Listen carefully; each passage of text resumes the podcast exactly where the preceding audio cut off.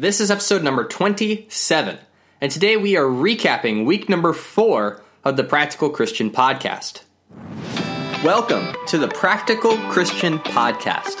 My name is Travis Albritton, your friendly neighborhood Bible teacher, and every day we'll dive into the tips, tricks, and hacks that you can implement in your daily life to become a more effective Christian. Thanks for spending some time with me today. Now let's jump in to your daily dose of practical Christian training. Welcome to another recap episode. We have another week in the books. It seems like these weeks just keep flying by, and I'm so grateful that we've made it to week four. I hope it's been as much fun for you to listen to it as, as it has been for me to make for you guys. So, today, just like every other Saturday so far, uh, is focused on recapping this week's episodes. So if there was something you wanted to implement in your life and just forgot or it slipped your mind or you got busy, that this could be a reminder for you to say, oh, yeah, I did want to do that thing. I did want to implement that practice. And then if you miss some episodes, this is a good episode to listen to because it'll give you some insight into which episodes you should go back to and listen in depth to get the full story and the full tip trick, or hack. All right. So to start off, this past Sunday in episode number 21, we talked about how to steal time with busy people.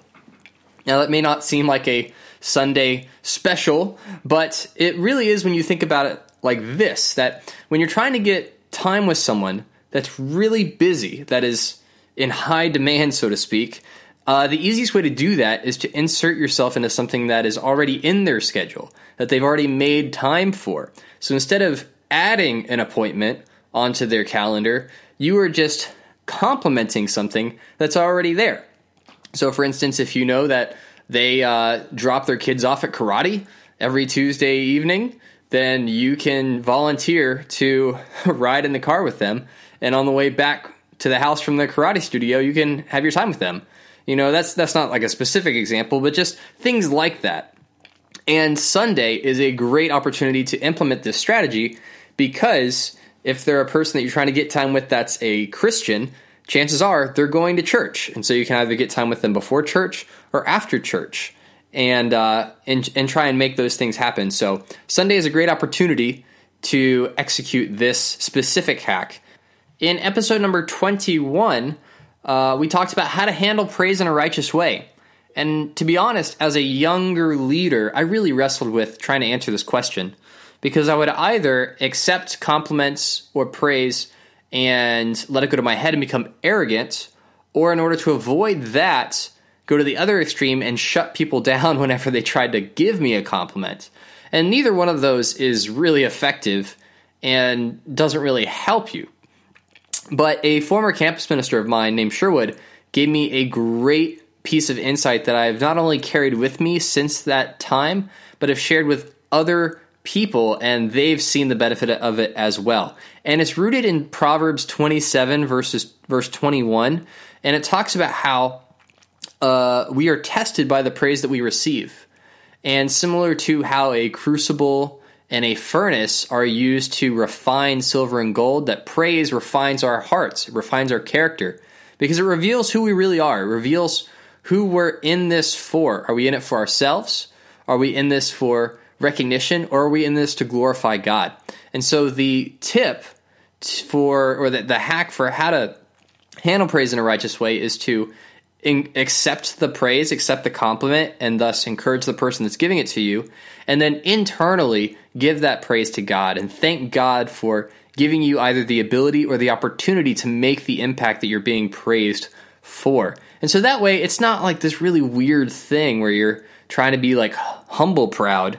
You can just be authentic, be grateful that this person is going out of their way to compliment you, and then give the glory and the honor to God who really does deserve it. And then in episode number 23, we dove into our first marriage episode of the podcast, and we talked about why sleeping and eating solve arguments.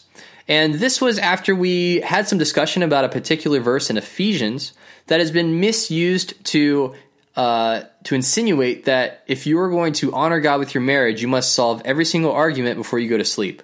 That you cannot go to sleep in the evening without coming to a resolution or a compromise. And that's really unhealthy when you think about it. When you really break it down, you're saying that every single argument must be solved before you go to sleep. And as we dove deeper into that scripture, we realized that's not actually what Paul was getting at, that it's more about being intentional and purposeful in resolving conflict with your spouse and with in your other relationships as well. And the reason that sleeping and eating solve arguments, kind of in conjunction with the proper application of that scripture, is that when you're hungry or when you're tired, you're just not thinking straight. That your brain is hardwired to distract you, to remind you how hungry or how tired you are, because it's a survival mechanism. Your brain is trying to keep you from running yourself into the ground or starving yourself to death. All right, that's the brain's job. And so by eating a meal or by sleeping it off, frequently you will come out on the other side of that in a much better state of mind than you were before and actually be able to solve the argument rather than perpetuate it. And episode number 24, we went a little uh, controversial. We talked about marijuana. So, and, and it was originally can Christians smoke marijuana? And, or, you know, can they do it if it's legal in the state or country that they're living in? And I rephrased the question because it's not actually the best way to approach it. And that's because there are plenty of things that are legal that Christians shouldn't do, that God doesn't want us to do as Christ followers. So the question is not can we do it, but should Christians smoke marijuana? And I give you three questions to think about, three things to consider as you're developing a conviction about consuming marijuana, recreational marijuana specifically. So if you are interested in knowing what those questions were, definitely go back and give that episode a listen because I thought I did a, a, fairly good job of just being uh, giving you some tools, some excellent tools for how to approach these kinds of questions. So that way, when you have another question of a similar nature, you'll have the ability to address that head on as well. In episode number 25, I shared a little uh, secret that I employ in my personal relationship with God to help keep it exciting, and that's taking God on dates. That in every uh, romantic relationship that I've had, there's always been some kind of intentional quality time of planned time that's completely devoted just to that relationship. I did it with my wife when we were dating, when we were engaged, and even now as a married couple, we go on a date every single week to maintain that connection. And so I started doing that with God several years ago where I'd planned specific time to go with God to somewhere. Quite often I would go and grab dinner and go to a park or somewhere where I could be alone and just act out what it would be like to take God on a date. And it was really crazy how much closer I felt to God after those times because it's not something that we think about of making special time to do something special with God. And so if you were looking for something to kickstart your quiet times or to if you're in a really funky place and you just need to try something different, definitely encourage you to check out episode number 25 about taking God on a date. And then yesterday, in episode number 26, our Fan Friday episode, I uh, talked about Drew's question, which was the difference between making a habit of having quiet times or keeping things interesting. And specifically in reference to episode number 3 and 4, where in episode 3, I talked about the importance of changing it up in your prayer life, but then in episode 4, talked about how you need to have a habit, a daily habit of reading your Bible. And that the answer is actually uh, holding both of those things at the same time. That you want to have a habit, you want to establish a habit, but you don't necessarily need to do exactly the same thing every single time you sit down to spend time with God. And that by straddling that line, by straddling between those two things, you can both maintain cons- consistent growth and do it in a way that doesn't where you don't lose passion for God, where it doesn't lose the excitement and the the tangible joy that comes from trying new things, doing new things, and doing things that are uh, exciting to do. I know I just said exciting like three times. It's all right. It's an exciting thing. Spending time with God should be exciting. All right. Well, that is it for this week in the Practical Christian Podcast. If you like what you heard, subscribe to get daily practical tips just like this one. Leave a review to tell me what you think, and head on over to the Facebook group to let me know what you want to hear in future episodes.